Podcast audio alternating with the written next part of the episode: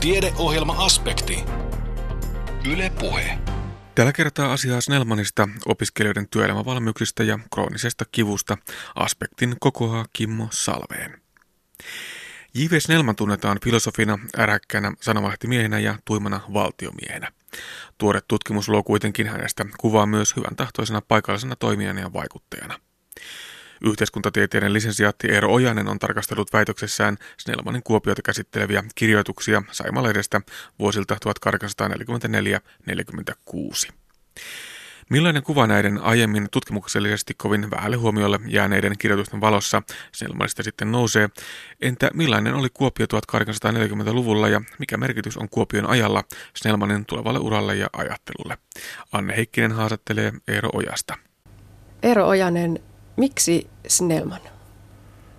Hän on Suomen historian yksi kivijalka, yksi kaikkein vaikuttaneimpia henkilöitä meidän yhteiskuntaan ja meidän kulttuuriin. Vieläkö on jotain sellaista, mitä hänestä ei ole tutkittu, pengottu, etsitty tai löydetty? No kyllä, minä ainakin havaitsin, että tämä oma tutkimusaiheeni oli sellainen, jota hyvin vähän oli käsitelty, tai oikeastaan sitä oli vain sivuttu. Kyllä Snellmanista löytyy uutta ja häntä on tutkittu paljon, mutta se ei oikeastaan mikään ongelma. Se on oikeastaan hyvä asia, että Snellmanin ympärille on muodostunut tällainen oma tutkimusperinne ja, ja se antaa aihetta sitten jatkuvaan keskusteluun siitä asiasta. Tutkimus on luonut Snellmanista tietynlaisen kuvan ja, ja me kaikki varmaan ajattelemme häntä vähän jäyhänä valtiomiehenä. Mitä mieltä te olette? Kuinka oikea kuva se on?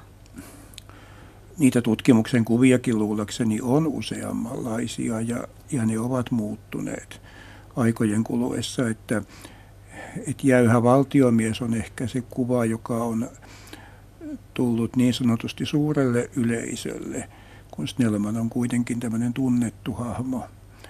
Et jos ajatellaan ihan tieteellistä tutkimusta, niin, niin siinä on tässä nyt viime aikoina lähimenneisyydessä aika paljon korostunut tämä hänen, hänen niin filosofinen puolensa. Mutta se luonehdinta, että hän oli tämmöinen jäyhä, jäyhä mies, niin kyllä siinä on omat perusteensa tälle tulkinnalle. Mutta yleensä aina tämmöisten tapausten kohdalla käy niin, että että kun niitä rupeaa tutkimaan, niin sieltä paljastuu hyvin monipuolinen ja elävä ihminen sieltä takaa. Ja, ja niin on kyllä Snellmaninkin kohdalla. Mm, näin on varmaan ainakin, jos lukee hänen kirjeitaan kotiväelle. Sieltä paljastuu hyvin erilainen mies kuin vaikkapa sanomalehtikirjoitusten tai puheiden perusteella voisi päätellä. Kyllä, ja, ja tämä on juuri näissä kootuissa teoksissa, jotka nyt viimeksi ilmestyivät ja joita itsekin olin tekemässä, niin tämähän tulee hyvin esille siinä mielessä juuri, että, että siellä ne kaikki materiaali on, on niin rinnakkain samanarvoisena, että nämä kirjeet ja todellakin poliittiset lausunnot ja lehtitekstit ja muut, niin ne ovat niin samanarvoisina ja siitä juuri syntyy tämä mielenkiintoinen kuva. Ja vaikkapa juuri tässä omassa aineistossa, niin se, se miten hän käsittelee niin samoja asioita hiukan eri tavoilla eri yhteyksissä, niin se on hyvin mielenkiintoinen havainto. Niin, te olette Erojanen tutkinut Snellmanin Kuopio-aikaa. Lähdetäänkö liikkeelle siitä, että yleisesti ajatellaan, että hän joutui tulemaan Kuopioon. Se oli hänelle hätävara siitä, että akateeminen ura ei ehkä edennyt niin kuin hän olisi toivonut. Oliko se näin? Oliko Kuopio semmoinen toinen suunnitelma, joka oli pakko ottaa käyttöön, kun, kun se yliopistollinen ura kariutui? Se ei ollut näin. sitä mieltä olen, olen eikä, eikä, eikä tämä nyt minun keksintöni ole, ole, eikä tämä aivan uusi keksintö ole, mutta, mutta itse kyllä kannatan sitä tulkintaa, jota viime aikoina on myös esitetty, että, että tilanne on monimutkaisempi ja, ja mä itse tässä esitän, että, tai tulkitsen niin, että, että Snellman hyvinkin selkeästi halusi nimenomaan niin kuin yhteiskunnalliseksi vaikuttajaksi ja, ja puhumaan niin, kuin niin sanotusti laajemmalle yleisölle. Et yliopisto olisi, olisi tietenkin antanut hänelle monessa mielessä hyvät puitteet toimia. Ja yliopistollinen virka oli melkeinpä ainoa virka, jota hän saattoi Suomen maassa niillä eväillä hakea, mitä hänellä oli, oli silloin – mutta mä itse olen tosiaan sitä mieltä, että, että hänen suhteensa siihen yliopistoon oli, oli aika kuin moni, monisäikeinen, niin kuin, ristiriitainenkin, ja, ja se yliopisto ei ollut hänelle ensisijainen tavoite. Et Kuopio, Kuopio tietysti tuli tavallaan hänelle sattumalta eteen, kun nyt oli sitten koulun rehtorin paikka Kuopiossa – mutta se, että täällä oli kirjapaino, joka, joita siihen aikaan ei ole Suomessa ollut kuin muutama, niin se antoi Snellmanille mahdollisuuden perustaa tämän oman lehden, jota hän nimenomaan halusi. Hän halusi ryhtyä julkaisemaan omaa lehteä ja, ja Kuopio luultavasti sopi Snellmanille siinä tilanteessa oikein hyvin. Tämä Kuopion aika oli hänelle myös varsin vilkasta julkaisutoiminnan aikaa. Eli sekin ehkä puoltaa sitä, että ei hän ainakaan kovin vastentahtoisesti tänne tullut eikä täällä ollut. Niin hän oli siis koulun, koulun niin kuin koulutyössä, hänen päätyönsä oli, oli koulun, koulun johtaminen ja opettaminen ja, ja siihen nähden, että hän teki, teki tämän niin kuin pää, päätyönsä, hoiti virkansa, niin se, että hän julkaisi sitten lehteä, jonka hän kirjoitti käytännössä kokonaan yksin. Ja yhdessä vaiheessa hän, hän toimitti vielä, tai lyhyen aikaa hän toimitti vielä toistakin lehtiä, tätä maamiehen ystävää, joka oli suomenkielinen. Mutta, mutta tämä Saima oli niin kuin hänen päätyönsä tämän julkaisutoiminnan alalla Kuopiossa. Mutta Saima oli tosiaan, se oli valtavan iso hanke yhdelle miehelle kirjoittaa käytännössä kokonainen lehti. Et kyllä hänellä oli, oli niin kuin valtava toimintatarmo ja, ja, ja selvä näkemys, että ei, ei sellaista olisi polkaistu, jos, jos, jos, jos mies olisi vain ollut niin kuin masentunut, että tänne nyt jouduttiin, niin, tuota, niin ei, ei hän olisi saanut semmoista työtä aikaiseksi. Mä luulisin, että kyllä hänellä oli niin kova, kova ja tietoinen niin kuin niin kuin ote siinä, että hän halusi niin kuin sanoa sanansa niin kuin sen oman lehden kautta. Että, että kyllä se oli hänelle hyvin, hyvin niin kuin tietoinen hanke. Puhutaan siis Kuopiosta ja 1840-luvusta. Erojanen, millaisessa ympäristössä, millaisessa maaperässä Snellman silloin työtään teki? Kuopio oli noin 2000, 2-3 asukkaan kaupunki, mikä nykyihmisestä tuntuu tavattoman pieneltä. Sen ajan Suomessa se nyt ei ollut mikään erityisen pieni. Kuopio oli kuitenkin siis, se oli läänin pääkaupunki, se oli hallintokaupunki jo silloin. Ja, ja se oli myös kehittymässä merkittäväksi koulukaupungiksi. Et Kuopio oli oli sen ajan oloissa suhteellisen vireä ja vilkas sisämaan kaupunki. Et siihen aikaanhan näitä sisämaan kaupunkeja Suomessa vielä oli suhteellisen vähän. No kuinka hänen suhtauduttiin siihen, että, että tuota, mies tulee ja kertoo haluavansa perustaa ruotsinkielisen lehden? Kuinka hänen suhtauduttiin? Snellman oli, oli niin kuin valtakunnallisesti tunnettu henkilö filosofina ja, ja yliopiston miehenä ja opiskelijapoliitikkona. Häneen, häneen kohdistui varmasti odotuksia noin valtakunnallisesti ja sitä lehteä kohtaan oli kiinnostusta ja sehän sai sitten aika, aika hyvän vastaanoton siis siinä mielessä, että se sai aika hyvän levikin sen, sen ajan oloissa. Et kyllä Snellman, niin kuin häneltä odotettiin, niin kuin ehkä paljon ja, ja hän myös teki sen siinä mielessä, että, että tämä Saima-lehti uudisti suomalaista sanomalehdistöä. Se, se oli uuden tyyppinen, tämmöinen sanotaan nykyaikaisempi lehti tai niin kuin askel kohti nykyaikaista sanomalehdistöä. Et se oli selvästi tämmöinen yhteiskunnallinen kantaa ottava, keskusteleva, se esitti myös kritiikkiä, se, sillä oli jokin linja. Se oli, se oli siinä, siinä mielessä niin kuin, niin kuin myös tavallaan tämmöisen vaikka se ei ollut tietenkään mikään puoluepoliittinen sen ajan oloissa, ei voinutkaan olla, mutta kuitenkin se oli myös tämmöinen, tämmöisen niin kuin poliittisenkin lehdistön edelläkävijä siinä mielessä, että se, se katsoi, että lehdistön tulee ottaa kantaa yhteiskunnallisiin asioihin ja se myös otti. Jutut olivat monesti myös aika radikaaleja, kärjistäviä, vähän raflaaviakin. Tekikö Snellman sen ihan tahallaan? Kyllä, nimenomaan. Hän, hän oli hyvin, hyvin taitava kirjoittaja. Hyvin, osasi hyvin monia tyylilajeja ja, ja monia keinoja.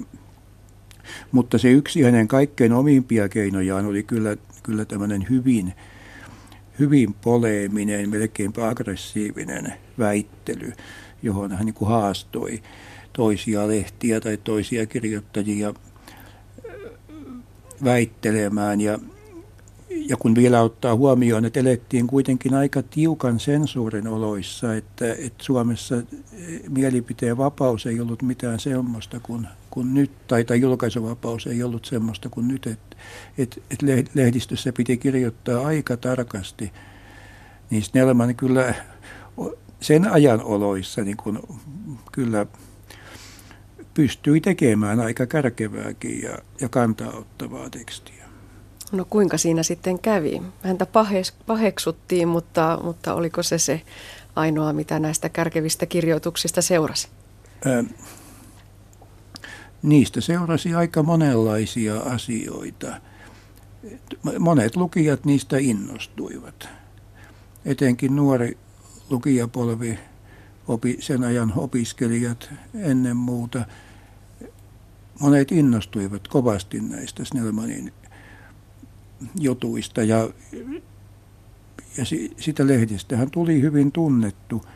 Sitä pidetään paitsi niin kuin lehdistön uudistajana, niin, niin myös tämän koko suomalais, suomalaisuusliikkeen niin kuin yhtenä lähtölaukauksena tai, tai yhtenä merkkipylväänä siinä tämmöisen suomalaisen kulttuurin ja suomalaisuusliikkeen nousussa. Että kyllä hän sai paljon aikaiseksi, hän sai paljon huomiota, hän sai paljon lukijoita, vaikka monet sitten todellakin olivat sitä mieltä, myös hänen ystävänsä ja tukijansa monet olivat sitä mieltä, että hän kärjistää liikaakin ja, ja ja häntä varoiteltiin, että, että, että voisiko vähän hiljentää tai vähän maltillistaa ty, tyyliä, tyyliä, että se, se vastaanotto oli aika moninainen. Mutta sitten myöhemmin tuli vielä se aika, milloin hän maltillistui. Sitten kirjoitukset eivät selvästi enää olleet niin kärjekkäitä. Niin, sitten, sitten kun, kun, kun hän Tämä Saiman aika kesti siis kolme vuotta ja Saimahan sitten lakkautettiin viranomaisten päätöksellä lopulta juuri, juuri tämän liian, liian niin kuin kärkevän kirjoittelunsa takia. Ja Snellman jatkoi sitten lehtimiestyötä ensin toisessa lehdessä Literaturpladissa, jota sitäkin hän osittain julkaisi Kuopiossa. sen jälkeen hän sitten oli, oli hiukan aikaa kokonaan, kokonaan pois julkisuudesta. Sitten hän palasi, kun poliittiset olot olivat muuttuneet. Kyllähän sen, sitten sen vanhemman Snellmanin tyyli onhan se toisenlainen, koska hänestä tuli kuitenkin sitten niin kuin vastuullinen valtiomies. Hänestä tuli myöhemmin ensin professori ja sitten, sitten senaattori ja merkittävä poliittinen toimija. Et, et kyllä se, se tämä Kuopion Saimalehti, se on vielä tämmöistä vapaan lehtimiehen niin kuin leikittelyä, jossa ihmisellä on täysi vapaus ilmasta, mitä, mitä tykkää. Sitten myöhemmin tulee tosiaan tämmöinen valtiomiesmäisempi ote, mutta kyllä Stelman sen semmoisen niin tiukan poleemisuutensa säilytti loppuun saakka, että itse asiassa aivan niin kuin vanhoilla päivilläänkin häneltä saattaa löytää, löytää niin kuin tavattoman tiukkoja ja napakoita lehtikirjoituksia, että hän semmoisen hyvin, hyvin niin kuin kärjekkäänkin tyylin, niin kyllähän sen itse asiassa säilytti ihan vanhoillekin päiville. Eero Ojanen, teidän väitöksenne keskittyy nimenomaan näihin Saimalehden Kuopio-kirjoituksiin. Ne ovat olleet aikaisemmin ehkä hieman vähemmän tutkimuksen kohteena kuin nämä muut Snellmanin kirjoitukset. Miksi nyt sitten juuri nämä halusitte nostaa esille? No oikeastaan yksi olennainen syy oli juuri tämä, että, että siinä lehdessä, joka oli siis valtakunnallinen lehti, lehti niin siinä oli kuitenkin aina joka numerossa oli, oli tämmöinen Kuopio palsta, jossa oli sitten paikallisia kuulumisia.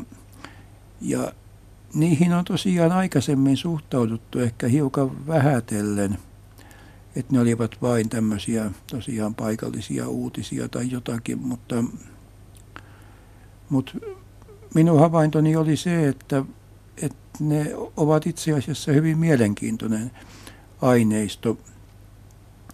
Et Snellman käsitteli tällä palstalla niin kuin kaupungin elämän erilaisia ilmiöitä ja erilaisia puolia hyvin monipuolisesti. Että, että se oli, se oli, se oli semmoinen aika tuore ja elävä ja jopa yllättävä palsta, että siinä viikko viikolta toistuivat toisaalta tietyt samat asiat, mutta toisaalta oli myös semmoista tuore, tuoreutta ja yllätyksiä. Et, et se on, ne oli pieniä ja lyhyitä juttuja, tiiviitä tekstejä, mutta, mutta niissä oli monenlaisia asioita ja havaintoja ja kommentteja kaupungin elämänmenosta. Ja, ja ne on hyvin mielenkiintoinen aineisto sen, sen ajan elämästä.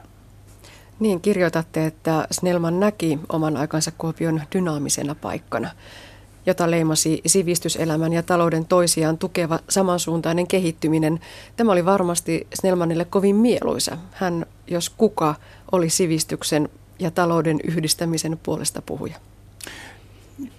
Joo, mun yksi olennainen havaintoni tässä tutkimuksessa onkin juuri se, että kun äsken puhuimme siitä, miten, miten tämä Snellmanin tunnetaan tämmöisenä hyvin ärhäkkäänä kriitikkona ja poleemikkona, ja se on ihan oikein. Mutta nämä Saimalehden Kuopio-jutut ovat tyyliltään toisenlaisia. Näissä, näissä ei ole sitä ärhäkkää kritiikkiä oikeastaan, vaan ne ovat aika lempeitä ja hyvän tahtoisia. Että Snellman katselee kaupunkia niin kuin aika suopeasti ja ystävällisesti, että, että Kuopio on tämmöinen kelpo kaupunkimme, niin kuin mitä, mitä sanontaa hän käyttää tai miten, miten se on suomennettu. Ja, ja Kuopio e-, esiintyy tosiaan aika positiivisessa valossa. Se on, se, Kuopiossa tapahtuu paljon asioita, se on, se on monipuolinen, elävä, elävä kaupunki ja, ja ennen kaikkea se, se on niin kuin kehittyvä paikka. Et jollakin tavalla Snellman näki, että et, et juuri, juuri jokin – jokin Kuopion kaltainen kaupunki, niin et, et siinä on jotain semmoista, missä on, on niin suomalaisen yhteiskunnan tulevaisuuden näkymiä. Niin, voiko sanoa, että Kuopiokirjoitukset heijastavat sitä koko Suomen yhteiskunnallista murrosta se, mitä tapahtui suuressa mittakaavassa, ne oli nähtävillä myös täällä, täällä paikallisesti ja niistä hän myös kirjoitti. Kyllä, näin on, on että Kuopio oli, tämä aikakausi on sillä tavalla mielenkiintoinen, että, että se osuu juuri sen suomalaisen yhteiskunnan suureen murrokseen tai, tai sen, sen murroksen kynnykselle. Et, et Kuopio oli kuitenkin Snellmanin tullessa tänne aika jossakin mielessä syrjäinen paikka ja hän esimerkiksi tuskailee niin kuin, niin kuin huonoja kulkuyhteyksiä ja, ja hidasta postinkulkua ja, ja näitä heikkoja niin kuin tietoliikenneyhteyksiä hän tuskailee jatkuvasti. Ja,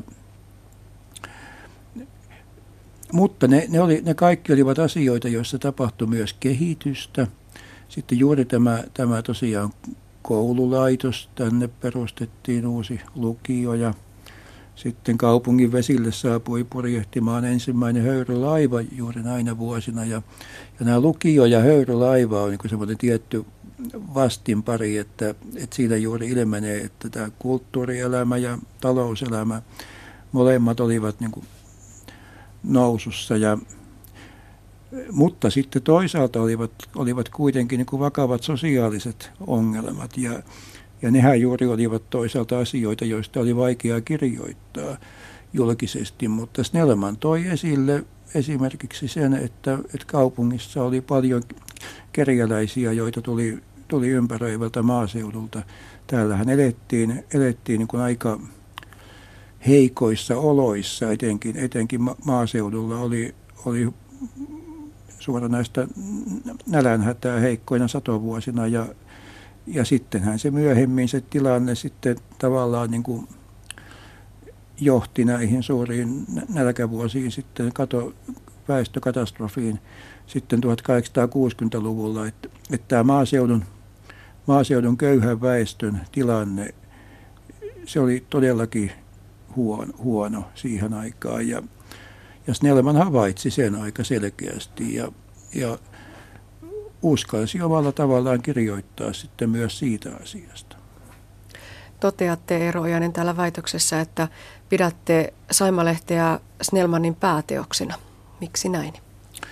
Niin tämä tarkoittaa juuri viittausta niihin hänen filosofisiin teoksiinsa, että, että Snellmania on tosiaan luettu paljon filosofina ja itsekin olen siis taustaltani filosofi mutta olen sitä mieltä, että, että Snellmanin kaikkein tärkein ja omaperäisin sanottava, se löytyy näistä lehtikirjoituksista. Ei, ei välttämättä niistä filosofisista teoksista. Ja, ja joka tapauksessa, jos ajatellaan niin päin, niin kuin, niin kuin sanoin äsken, että Snellman oli hyvin, hyvin monipuolinen sanankäyttäjä. Hän hallitsi tieteellisen kielen, akateemisen kielen, mutta hän, hän oli, hän oli niin kuin, huumorin käyttäjä. Hän, hän tuotti kaunokirjallista tekstiä, tekstiä hän, hän tuotti kulttuurijournalismia, hyvin, hyvin monipuolista tekstiä. Niin Saima on myös se, se paikka hänen tuotannossaan, missä juuri tämä monipuolisuus tulee kaikkein parhaiten esille. Että kun hänellä oli se oma lehti, hän saattoi siihen kirjoittaa aika monentyyppisiä juttuja. Ja, ja Saima edustaa niin kuin tätä hänen, hänen koko, koko kirjoaan, koko hänen, hänen niin kuin tyyli, tyyliensä moninaisuutta, niin Saima edustaa sitä kaikkein parhaiten. No mutta aika ja elämä veivät Snellmanin sitten pois Kuopiosta. Mitä luulette, tunsiko hän kuitenkin vielä lukkarin rakkautta tätä Pohjois-Savoa kohtaan myöhemminkin? Se on aika vaikea sanoa sanoa, häneltä löytyy aika vähän sitten viittauksia Kuopioon sitten sieltä myöhemmältä ajalta.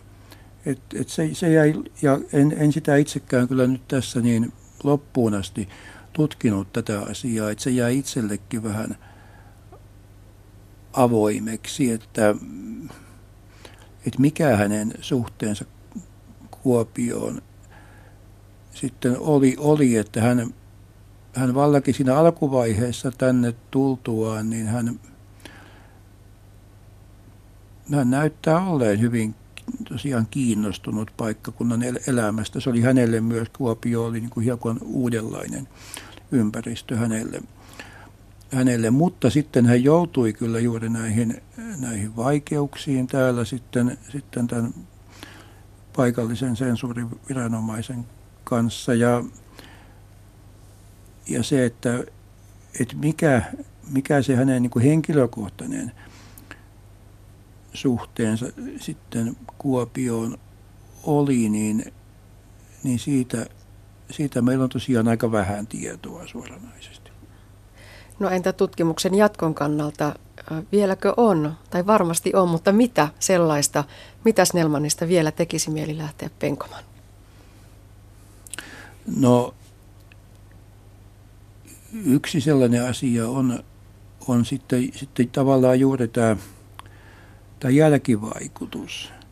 Et, et se on ainakin semmoinen asia, mitä Snellman on niin monella tavalla vaikuttanut suomalaiseen yhteiskuntaan, että sitä, ei, sitä on kokonaisuutena vaikea tutkia siinä, että mitä, miten se Snellmanin vaikutus sitten kantoi eri alueilla, niin siinä on tutkittavaa vielä. Ja, ja toisaalta tämä hänen, nimenomaan tämä hänen sivistyskäsityksensä, se, että tässä, tässä yhteiskunnassa kuitenkin on kysymys nimenomaan sivistyksestä ja sivistys on niin kuin se, se kantava voima, josta hän puhuu, niin se on tavattoman ajankohtainen asia. Ja siinä on, on pohtimista myös tänä päivänä ja näillä hänen ajatuksillaan on, on niin kuin aivan kantavuutta myös siihen, kun tänä päivänä puhutaan sivistyksestä ja sivistyksen tilasta.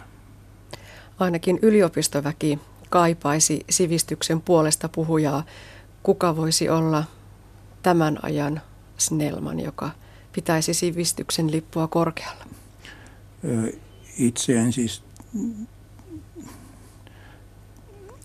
toimi, toimi vakituisesti yliopistolla, olen tavallaan, tavallaan ulkopuolinen kirjoittaja ja tutkija, tutkija, mutta minulla on se käsitys, että kyllä yliopistoissa elää hyvin vahva sivistyshenki ja, ja se, että et, et, kyllä yliopistot varmasti niin kuin puolensa pitävät ja tuottavat sitä, sitä sivistystä edelleenkin. Eero Ojanen, kiitos haastattelusta. Kiitos. Näin Snellmanista väitellyt Eero Ojanen, jonka väitöstutkimus tarkastettiin Itä-Suomen yliopistossa huhtikuun alussa. Kuuntelet siis aspektia, jonka kokoaa Kimmo Salveen. Tiedeohjelma Aspekti. Yle Puhe. Savon ammattiaikuisopistossa on alettu kiinnittää aiempaa enemmän huomiota opiskelijoiden työelämävalmiuksiin. Tavoitteena on saada opiskelijoille parempi ymmärrys työelämän pelisäännöistä, jotta siirtyminen koulun penkiltä työelämään tai työelämän jaksolla tapahtuvaan harjoitteluun sujuisi mahdollisimman kitkattomasti. Tänä päivänä ei välttämättä ole itsestään selvää, miten niistä työajoista on pidettävä kiinni tai millaisiin odotuksiin työnantajan ja työntekijän välinen sopimus työn ja palkan vaihtamisesta oikeastaan perustuu. Mennään siis seuraavassa Savon ammatti- ja aikuisopistolle. Niin se on teille ensiarvoisen tärkeää. Tämmöinen tulisi niin kuin aikanaan huolehtia.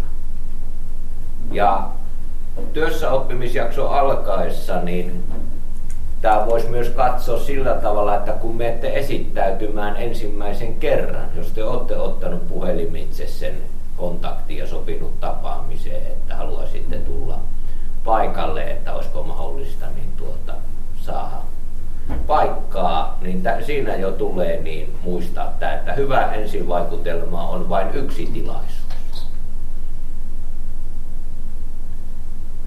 Monesti se asia ratkaistaan siinä.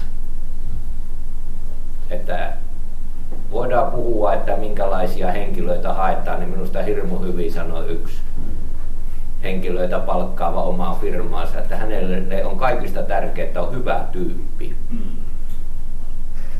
Ja jos mietitte porukassakin, niin te ehkä osaatte nimetä sieltä niitä hyviä tyyppejä. Ja minkä, millä tavalla ne toimii ja käyttäytyy, niin sieltä tulee ne asiat, jotka vaikuttaa siihen, että miksi on hyvä tyyppi ja sitten myös siihen työllistymiseen. Näin opastavat opettajat Kullervo Virma pintakäsittelyalan opiskelijoita ja Jooni Seppänen metsäalan opiskelijoita Savon ammattiaikuisopiston Toivolan yksikössä.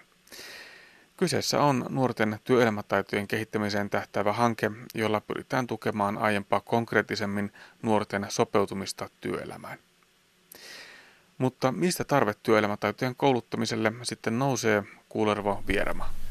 No työelämästä on, on saatu semmoisia viestejä, että tämän päivän nuoremmat työntekijät, varsinkin nuoremmat työntekijät koulusta, jotka suoraan tulee, niin tämmöiset työelämän perustaidot on pikkusen ollut hukaassa, että, että, että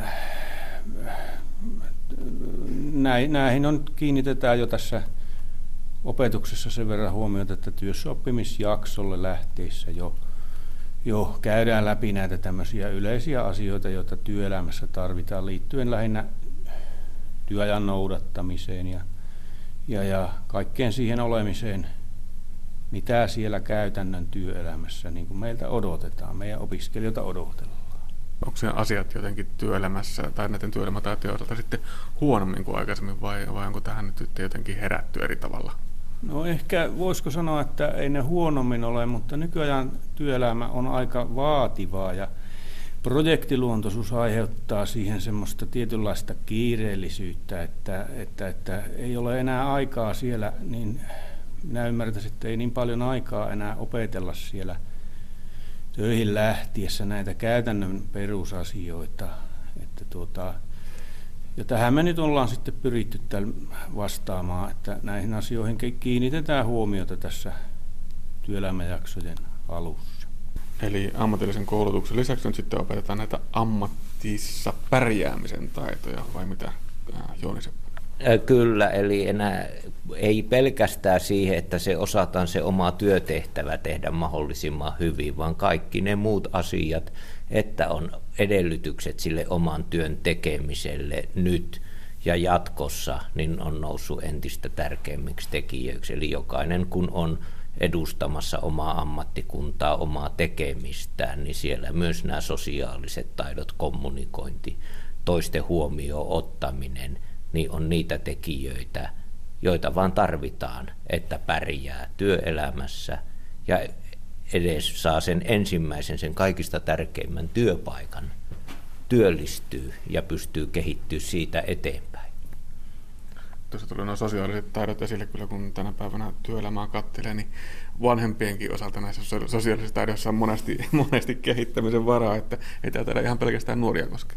No ei välttämättä nuoria ja kuitenkin tulisi aina muistaa, että itse me näytämme nuorille mallia, kuinka toimitaan – ja siihenkin tulee myös pyrkiä, että se oma malli on sellainen, että niin muita ihmisiä, työtovereita kohtelee sillä tavalla, kun haluaa, että myös minua itseäni kohdeltaisiin. Ja sieltä tulee se hyvä henki ja halu työskennellä, että siinä porukassa viihtyy ja kyllä se silloin auttaa, että ne työtkin menee eteenpäin.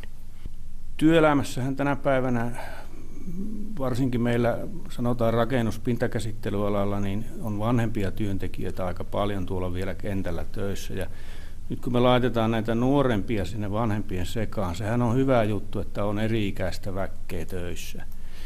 Ja, ja op, siellä tavallaan oppii toinen toiseltaan.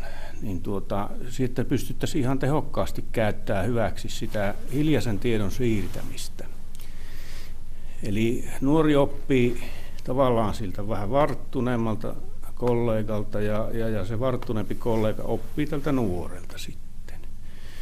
Ja tämmöiset asiat niin kuin, niin kuin verotukset ja ylipäätään tämmöinen asia, että miten yhteiskunta tänä päivänä toimii, miksi me maksetaan veroja ja mistä se palkka muodostuu ja, ja, ja niin sellaiset asiat tuntuu pikkusen olevan vielä nuoremmille työntekijöille niin niin kuin hakusessaan, että tuota, mistä se raha nyt oikeastaan tulee ja, ja miten sen oman palkkansa siellä saa hankittua. Ja että miten se liittyy siihen laajempaan kokonaisuuteen se, se hänen omaa työpanoksensa. Tässä on minusta semmoista kehittämisen paikkaa nyt ihan oppila- oppilaitoksista lähtiessä jo. Joo, monestihan sitä varmaan työelämässä mietitään ja ajatellaan niin, että jos minä tästä pikkusen oikasen, niin sehän on vaan siltä riistiä työnantajalta pois.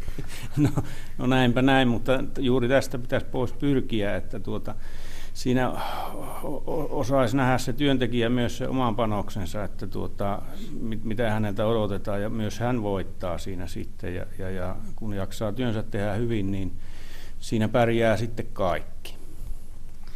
Eli tässä ei liikuta minkään pienten asioiden äärellä, tässä liikutaan kolmella eri tasolla. Tässä on tämä yksilön oma käyttäytyminen, omat oikeudet ja oma pärjääminen myöskin, ja sitten tämä työyhteisö, mutta sitten myöskin tämä yhteiskunnallinen ulottuvuus. Joo, kyllä näin, että me saataisiin tuota semmoisia nuorempi väki niin kuin siirtymään joustavasti tuonne työelämään, että ne tietää mitä ne tekee ja, ja, ja osaavat suhtautua.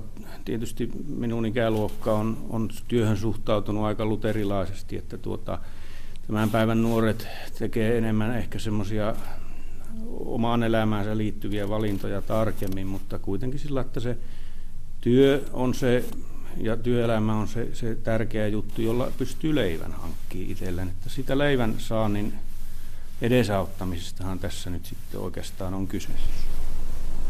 Ja tuossa kun työn tekee loppuun, niin näette tuon toisen kohan, niin tuota työnantajat odottavat työntekijöiltä vastimetta maksamalleen palkalle. Ja tämä on vähän semmoinen, mikä on joskus tuntunut, että ei niin selvästi ole tiossa, että se palkka, mikä saadaan, niin kyllä se on se työnantajan se tienattava plus sivukulut. Että onko se minun työn tuottavuus ja laatu ja tekeminen sillä tasolla, että minä ihan oikeasti tässä tienaan tämän palkan ja työnantaja pärjää. Ja se on ehkä semmoinen, että siihen pitäisi niin kuin sisäisesti olla jo ihan selvästi heti alussa se pyrkimys. Se ei riitä, että tärkeää on, että on oikeaan aikaan paikallaan, mutta kyllä se työnantaja saa sen tuloksen sitä tehdystä työstä ja se pitäisi olla sen mukaista. Kyllä, se on tämmöinen tietynlainen kansalaistaito, että vanhakantaisen sanan kun käyttää, että nuoret tajuaa heidän oman roolinsa – oma itsensä kannalta ja yhteiskunnan kannalta ja sen merkittävyyden, että mikä se heidän panos on ja miten välttämätöntä se on sen yhteiskunnan toiminnassa, että ei voi pelkästään katsoa niin kuin lyhytjänteisesti, että onko tämä mun juttu vai ei, vaan että miten se kokonaisuus rakentuu ja lähtee rakentaa sinne sitä omaa polkua, omaa elämää tulevaisuutta, niin kyllä sen niin kuin hahmottaminen heille, että tuota, herätetään sieltä hetken lapsista heidät pois. Ja heillä on merkitystä ja sitten kun saa sen, että heidän työllä on merkitystä, niin semmoinen kunnioitus sitä omaa työtä kohtaan, että voin sanoa, että minä olen tämän tehnyt ylpeyttä tuntien, niin silloin katsoisin, että on onnistunut näillä työssäoppimispaikan kokemuksilla on, on sitten myöskin paljon muutakin merkitystä ää, ihan jo, tuon oman työllistymisenkin näkökulmasta. Et siinäkin mielessähän siellä kannattaa jo heti pärjätä. Joo, kyllä. Eli työssäoppimisjaksot on osoittautunut erittäin hyväksi väyläksi työelämään joko niin kuin kesätöiden muodossa tai sitten opintojen jälkeisenä ensimmäisenä työpaikkona. Että sieltä ne luodaan ne suhteet jo alkuvaiheessa työnantajat ja työntekijät tapaavat toisensa ihan luontevasti työssä oppimisen merkeissä ja, ja, ja jos se, se homma saadaan sujumaan, niin siitä sitten hyötyy myöhemmin niin työnantaja kuin työntekijäkin siinä yhteistyönä ja mahdollisesti myöhempinä yhteydenottona sitten, kun tarvitaan tiettyihin työhön tekijöitä, niin nämä tämmöiset verkostoitu, tämmöinen verkostoituminen alkaa tapahtumaan heti heti siinä vaiheessa, kun ollaan työssä oppimisjaksoilla. Ja tämä verkostoituminen monesti tarkoittaa sitä, että se minkä taakse jättää, niin se edestään myöskin löytää, että ne piirit ei välttämättä aina ole viisoja. Joo, kyllä tässä tämä on juuri oikeastaan ydinkysymyksiä, eli eh, pienillä aloilla niin tekijät tuntevat toisensa ja yrittäjät tuntevat tekijät ja niin edelleen. Siinä ollaan niin kuin samassa veneessä ja se vene nyt ei valtavan suuri ole, että hyvin tärkeää on se, että huomataan se yhteistyö sillä tavalla, että se niin kuin sujuu ja, ja, ja jaksetaan tuota, tehdä hommat tunnollisesti alusta loppuun ja, ja, ja ajatellaan myös niin, että mahdollisesti myöhemmin pystytään yhteistyötä jonkun yrityksen tai työntekijänkin kanssa tekemään, että tuota, se työ ei niin kuin ole kertaluontoista, vaan se on tosiaan jatkuvaa ja verkostoitumista ja siinä tunnetaan toinen toisemme. Metsäalalla tuo on hyvin tullut esille, että kun siellä yrittäjät tuntee toisensa ja se porukka kun ei ole iso, niin ei välttämättä lähetä avoimen työn tekijä hakemisen kautta ollenkaan liikkeelle, koska se syö sen yrittäjän resursseja, vaan mieluummin otetaan viidakkorumpumaisesti muihin yrittäjiin, kouluun, muistellaan niitä työssä oppijoita, että onko siellä se oikea tyyppi ja kun yksi tai kaksi tulee mieleen, niin sitten tehdään työtä sen jäljittämiseksi, että olisiko hänellä mahdollisuutta tulla. Että se, että tehdään ilmoitus, haastatellaan, tavataan, se syö myös resursseja, niin se on niin kuin tehokkaampaa, nopeampaa, luotettavampaa kuin on tiedossa, että minkä tyyppinen kaveri on. Että jos sen minä saisin, niin olisi huippujuttu. Niin, se tuttuus on monesti ihan, ihan hyvä tekijä. Se kasvattaa myöskin luottamusta ja, ja tota, näillä työelämässä pärjäämisen taidoilla tällaisen niin luottamuksen odotuksiin voidaan sitten ehkä paremmin vastata. Joo, että jos näitä suhteita on, on, on onnistunut luomaan ja ylläpitämään, niin on aina on tavallaan joku paikka, mistä niin kuin voi töitäkin kysellä ja tuota, aina on luonteva tapa niin kuin, ja puhelimessa on niitä numeroita, mistä voi soittaa ja toisinpäin se toimii myös sillä että toisinaan soitellaan ja kysellään, jos työt on projektiluontoisia, niin kuin ne meillä on, että projektit on valitettavasti joskus päällekkäinkin ja joskus projektien välissä voi olla semmoisia kuolleempia hetkiä, mutta niiden täyttäminen, aukkojen täyttäminen on sitten paljon helpompaa, kun näitä suhteita on onnistunut ja verkostoitumista on onnistunut aikaisemmin luomaan. Tässä kun katsoo näitä dioja, joissa, joissa käydään näitä asioita läpi, mitä, mitä oppilaille annetaan, täällä on tosiaan ihan tästä esittelystä lähtien minä muiden silmin, eli kiinnitetään huomiota myöskin tällaisiin niin kuin ihan yksinkertaisiin niin kuin siisteyteen ja, ja mielikuvien luomiseen myöskin sieltä yrityksestä ulospäin. Joo, kyllä. Eli jos puhutaan, niin tänä päivänä minä näkisin, että on aika suuri kysymys on tämä puhelinten, kännyköiden, älypuhelinten käyttö ja, ja tupakointi esimerkiksi, että tuntuu, että se vie pikkusen liikaa aikaa se puhelimen käyttö tai älypuhelimen käyttö siinä työaikana. Että esimerkiksi nyt juuri tämmöiseen asiaan niin kiinnitetään huomiota, että se ei kuulu meidän työssä ainakaan niin siihen normaaliin toimintaan ja, ja, ja siihen kannattaa kiinnittää huomiota, että se ei niin kuin häiritse sitä työn tekemistä. Samaten kuin tupakointi, ylimääräinen taukojen pitäminen ja tämmöinen, että tuota, näihin, näihin asioihin pitää paneutua jo ennen töihin menoa. Eli tuostakin niin kun lähtee sinne töihin ja sopii sitä työaloitusta. Ja jos teillä on koulupätkä takana, niin silloin olisi niin hirmu hyvä, että jos teillä on omia tärkeitä asioita hankittavana, onko ajokorttia, teidän ikäisiä, passiasioita muita, niin sovitte sen vaikka se aloituksen päivää tai kahta myöhemmin. Että teillä on kaikki asiat kunnossa ja teillä on edellytykset sit siihen normaalin työajan puitteissa sille työn tekemiseen. Ja silloin siinä ei tule niinku keskeytystä ja se työnantaja osaa suunnitella ne teille tulevat työt missä se teidän työpanos tarvitaan niin, että se onnistuu. Ajatelkaa, jos hän on luvannut asiakkaalle, että silloin ja silloin se työ on valmiina ja sitä tehdään, ja te sanotte, että en voi olla. Niin silloin hän joutuu tavallaan pettämään jo sitä asiakasta, ja asiakas antaa huonon mielikuvan siitä yrityksestä, että sovin homman ja ei onnistu. Ja sen takia se on niin tärkeää, että niin kuin omatkin asiat olisi hyvin pitkälle valmisteltu, kun sinne mennään, että on oikeat edellytykset sen työn tekemiseen. Ja tässä laitettiin niin kuin ennen työssäoppimisjakson alkua niin muutamia asioita, että niin mielenkiintoinen kuin on niin tuommoinen työpisteen osoite. Eli missä teilläkin voi olla se yrityksen pääpaikka, toimisto, niin ei se välttämättä metsäalalla, niin se ei ole koskaan se toimisto, missä tehdään ne työt. Joo, sama juttu meillä, niin se yrityksen postiosoite tai käyntiosoite harvoin on se. Alussa se voi olla se, mutta todennäköisesti se työn tekemispaikka vaihtuu jopa päivittäin.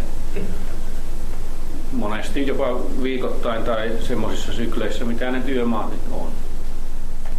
Tässä niin pyritään myös huomioimaan se, että tuota, otetaan ne muut työssä oppijat ja muut työpaikan tekijät, työtoverit huomioon, koska monestihan sitä palautetta kysytään siitä työporukalta, että minkälainen tyyppi kaveri hän oli myös tekijänä, mutta noin sen ryhmän jäsenenä. Ja kyllä sillä on suuri merkitys, että onko se työporukka sitä mieltä, joka projektilla on, että haluaako ne sen myös jatkossa toistepäin käännettynä, jos se oli hyvä ja se sitoutui siihen ryhmään, niin nehän sanoo, että kun tuolla on seuraava harjoittelujakso, niin tuota, saataisiko se tänne hommiin. Tämä on nyt vasta valmistumassa meillä, ihan lopullisesti valmistumassa, ja tämä on nyt julkistettu, tämä meidän, meidän työmme, ja tuota, ihan konkreettisesti se otetaan käyttöön nyt tänä keväänä maaliskuun puolen välin tienoilla, kun ryhmät lähtevät työssä oppimisjaksoille, niin silloin tätä aletaan testaamaan ihan käytännössä tämän toimivuutta, ja tuota, siihen mahdollisesti tehdään jotain pieniä parannuksia sitten vielä, ja toivotaan, että tästä niin kuin tuota olisi apua varsinkin näille työelämään ja työssä oppimisjaksoille lähteville nuorimmille työntekijöille, kun myös sitten, että vastattaisiin tuohon työelämän huutoon sillä lailla, että tuota, me ainakin on, ollaan omalta osalta yritetty tässä niin kuin sitä kynnystä madaltaa siellä työelämässä suhteessa näihin yrityksessä jo toimiviin ihmisiin ja alalle tuleviin nuoriin joissa nyt varmastikin on haastetta sitten vielä siellä työpaikallakin ihan riittävästi.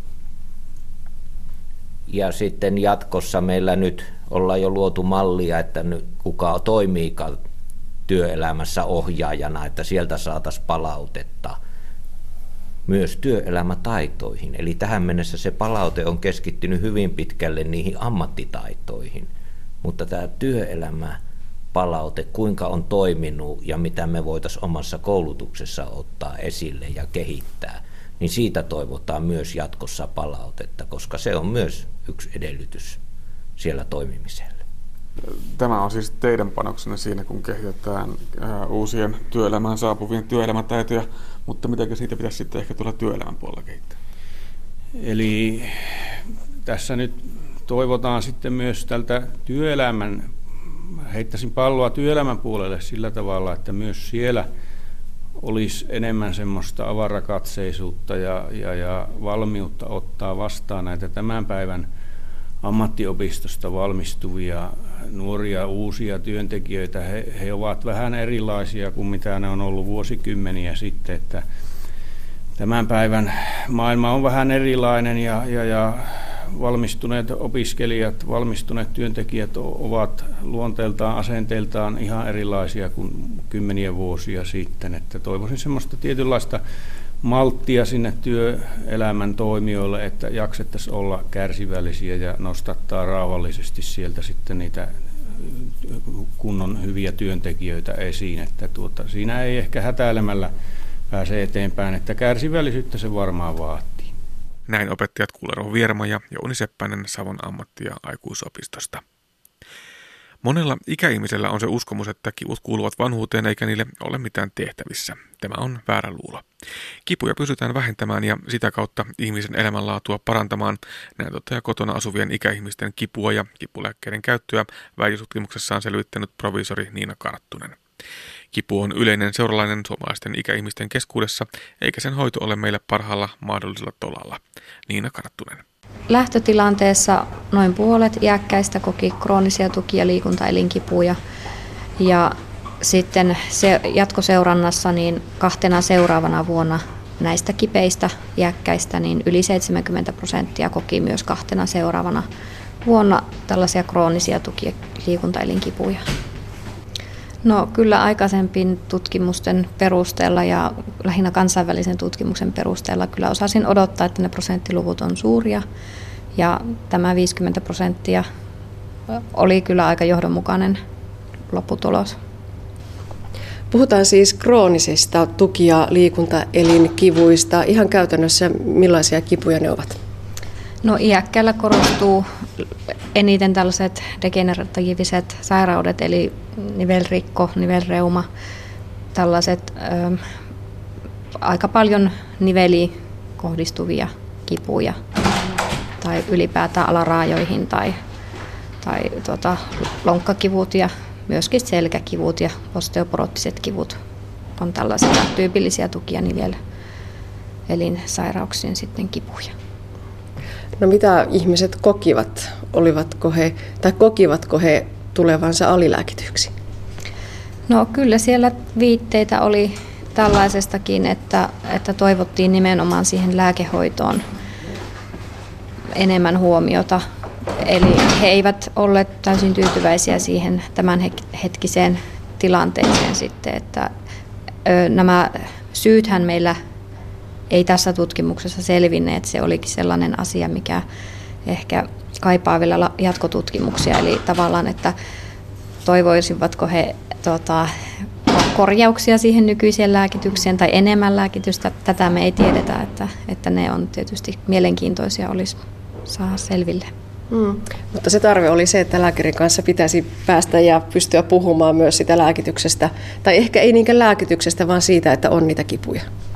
Kyllä, eli nimenomaan, että ne kivut myös otettaisiin esille siinä lääkäri-potilaskohtaamisessa ja myöskin sitten se kipujen arvioinnin jälkeinen hoito ja seuranta oli sellaisia asioita, mihin kaivattiin enemmän huomiota.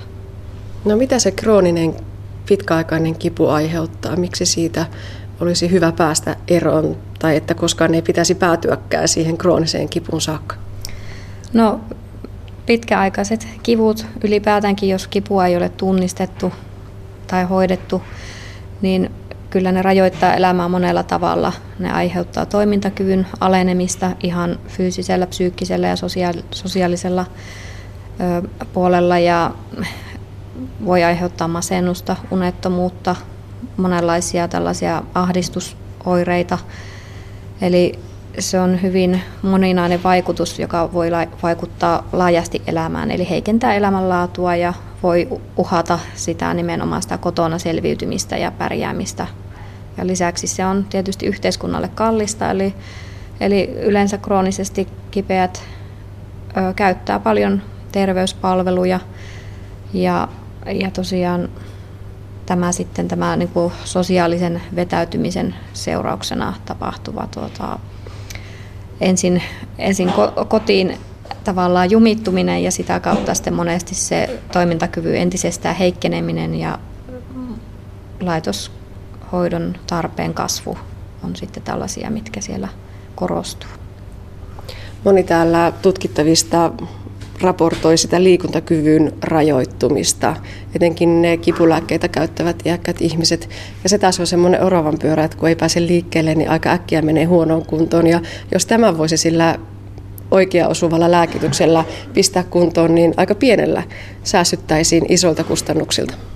Kyllä, nimenomaan se olisi hyvin tärkeää, että, että se hoito ajoittuu siihen tilanteeseen, kun se toimintakyky ei ole vielä merkittävästi laskenut, vaan, vaan sillä pystyttäisiin mahdollisesti ennaltaehkäisemään sitten tällaista suurempaa toimintakyvyn rajoittumista. Mutta se iäkkäiden kivunhoito tai ylipäätään lääkitys ei ole ihan niin suoraviivasta kuin voisi ajatella. Millaisia ongelmia ikäihmisten lääkehoitoon liittyy? No kyllä kipulääkitykseen liittyy monia ongelmia, eli iäkkäille ei ole olemassa yhtä optimaalista kipulääkettä, vaan kaikki on enemmän tai vähemmän jollain tapaa huonoja vaihtoehtoja, eli se on aika tuota, haastavaa, mutta toisaalta sitten taas näiden ongelmien ja haittojen takia ei myöskään sitä kivunhoitoa pitäisi pelätä, vaan pitäisi yksilöllisesti arvioida aina kunkin potilaan se tarve ja sitten nämä muut sairaudet, muut lääkitykset, jotta pystytään valitsemaan sitten sellainen kivunhoitomenetelmä tai lääke, joka, joka tuota, parhaiten tälle potilaalle sopii ja poistaa kipuja tehokkaasti, mutta ei aiheuta vaaraa sitten tälle potilaalle. No voiko sinä käydä helposti niin, että jos sitä lääkearsenaalia on jo kovasti paljon käytössä, niin sitten se kipulääke jää lisäämättä siihen koktailiin? Kyllä, tällaista on havaittavissa. Eli monesti saatetaan keskittyä, keskittyä muiden sairauksien hoitoon ja jos tosiaan on sellaisia hoidettavia sairauksia, joiden hoitoon liittyy paljon lääkkeitä, jotka mahdollisesti vielä aiheuttaa yhteisvaikutusriskiä kipulääkkeiden kanssa, niin se on aina vaarana, että sitten se kipulääke jää sieltä pois. Mm. No entä sitten ne haittavaikutukset? Lääkeaine käyttäytyy ikäihmisen elimistössä eri tavalla kuin, kuin sitten nuorempien ja, ja ehkä niiden, joilla se lääke on tutkittu. Voiko haittavaikutusten pelossa myös sitä lääkitystä jäädä määräämättä? Kyllä, tämä on sekä potilailla että lääkäreillä itsellään oleva pelko. Eli lääkäri saattaa pelätä määrätä kipulääkkeitä haittojen pelossa, mutta toisaalta myös potilaat saattavat pelätä ottaa jopa niitä määrättyjä kipulääkkeitä. Eli haittavaikutusten pelossa jättävät sitten lääkkeet käyttämättä. Eli tässäkin korostuu se parempi sekä lääkeneuvonta että sillä lääkärillä saatu ohjeistus. Kyllä, nimenomaan. No entä sitten se lääkkeetön hoito? Mitä siitä voi sanoa? No kaiken kaikkiaan on tutkimuksia, jotka puoltavat, että myös lääkkeettömällä hoidolla pystytään kipua hoitamaan ja, ja mielestäni etenkin ikäihmisillä, joilla on paljon lääkkeitä ja joille ei ole yhtä hyvää ja sopivaa kipulääkettä olemassakaan, niin olisi ensiarvoisen tärkeää, että siihen, siihen lääkehoitoon liitettäisiin myös lääkkeetöntä hoitoa tukemaan sitten tätä kivun hoitoa. Eli selvästi sitä kipujen arviointiin ja kivun hoitoon liittyvää tehostamista meillä olisi tuolla ikäihmisten keskuudessa. Mitä laajemmin Niina Karttunen ajattelet, että pitäisi tehdä? No tietysti tätä kivunhoitoa voisi te- tehostaa monella eri osa-alueella. Olisi tärkeää ensinnäkin, että lääkärit tunnistaisivat ja arvioisivat kipua systemaattisesti, esimerkiksi jonkun tietyn tuota, kivun arviointimenetelmän pohjalta, joka olisi tällainen standardoitu. Ja tällöin myös saman potilaan kivut olisivat vertailtavissa eri ajankohtina. Eli olisi tärkeää, että dokumentoitaisiin se, se potilaan kipu, jolloin sitten siihen voi palata ja seurata sen kehittymistä, koska yleensä kroonisissa kivuissa on tällaisia vaihtelujaksoja. Ne ovat välillä helpompia ja välillä hankalampia. Ja sitten tietysti tämä kipu lääkkeiden osalta, niin yleisesti sitä neuvontaa ja koulutusta tarvittaisiin ihan hoitohenkilöstön puolella, mutta myös sitten siellä käyttäjien parissa. Eli olisi hyvin tärkeää, että tätä tietoisuutta lisättäisiin sitten kipulääkkeiden käytöstä ja ylipäätään siitä kivun hoidosta, kuinka tärkeää se on ja, ja missä tilanteessa siinä on erityisen tärkeää puuttua ja minkä takia. Mm, no entä voiko vielä ajatella edelleen niin, että myös siellä ikääntyneiden ihmisten parissa pitäisi tehdä sitä, sitä tie, tiedotustyötä, että kipua on turha sietää ja sitä ei tarvitse sietää, vaan kipua voidaan hoitaa myös iäkkään? Kyllä, eli erittäin tärkeää myöskin tämä neuvonta ihan suoraan iäkkäille, koska monella saattaa olla sellainen uskomus, että ne kivut kuuluu vanhuuteen eikä niille pystytä mitään tekemään, vaan niiden parissa vaan täytyy oppia elämään. Eli tämä on kyllä väärä luulo ja aina niille jotain pystytään tekemään. Välttämättä kipuja ei pystytä poistamaan kokonaan, mutta yleensä niillä, niitä pystytään vähentämään ja parantamaan tämän kyseisen ihmisen elämänlaatua kuitenkin sen verran, että hän pystyy sitten elämään parempaa elämää. No mutta väitöstutkimus nyt on tässä ja valmis. Vieläkö tutkimus jatkuu?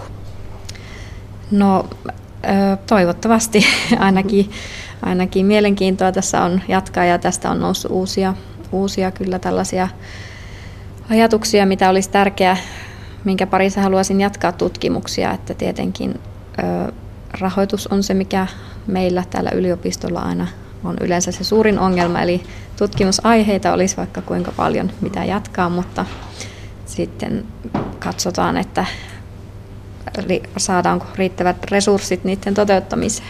Provisori Niina Karttusen tapasi Anne Heikkinen. Ja näin päätyy tämänkertainen aspekti. Lisää aiheistamme netissä osoitteessa kantti.net kautta aspekti sekä Yle Areenassa.